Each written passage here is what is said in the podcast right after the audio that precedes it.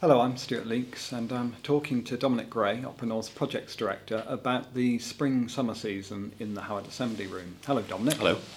Um, variety is uh, is the spice of the season, I mm. suppose, but we have got a couple of uh, clusters of events on particular themes, I suppose. So maybe we should start off by exploring those.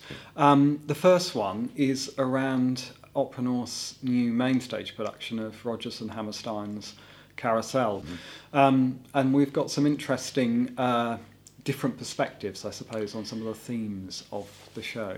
We've come up with a cluster of activities in the Howard Assembly Room, which we we hope will give um, a number of different journeys through and into and out of the other end of Carousel. So the two films that we are showing, which are both uh, contemporaries of Carousel, the, the, the, the musical, um, give very different perspectives on kind of the American dream and uh, how America as a society was wrestling with um, ideas of relationships, love, and marriage, and what might uh, put stress on a marriage.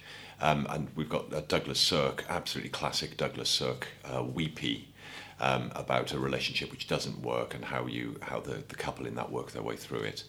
Um, and then on the other side of the coin, we've got uh, High Society, which being a musical is always interesting for us anyway.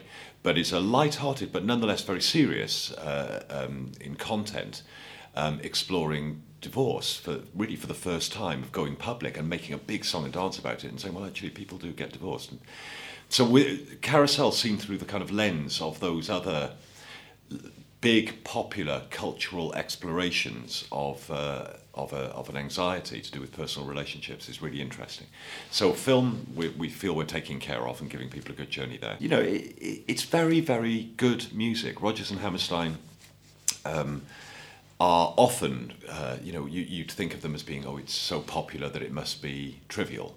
Um, and in fact, you know, the, the history of the musical um, shows us that, that a lot of this, a lot, a lot of musicals are crammed with fantastically sophisticated and long-lived, for good reason, music. So we've got one evening where we've got Dame Felicity Lott, who's a you know fabulous, fabulous opera singer, most well known probably for um, her interpretations of Strauss, uh, but coming to us to sing. Uh, Richard Rodgers music from different musicals, Pal Joey, as well as Carousel. I hope very much that that will be a very fun evening as well and very popular evening. But um, our reason for doing it is to say, well, let's take a deeper look at the music of, of Rodgers and uh, that Richard Rodgers was was creating.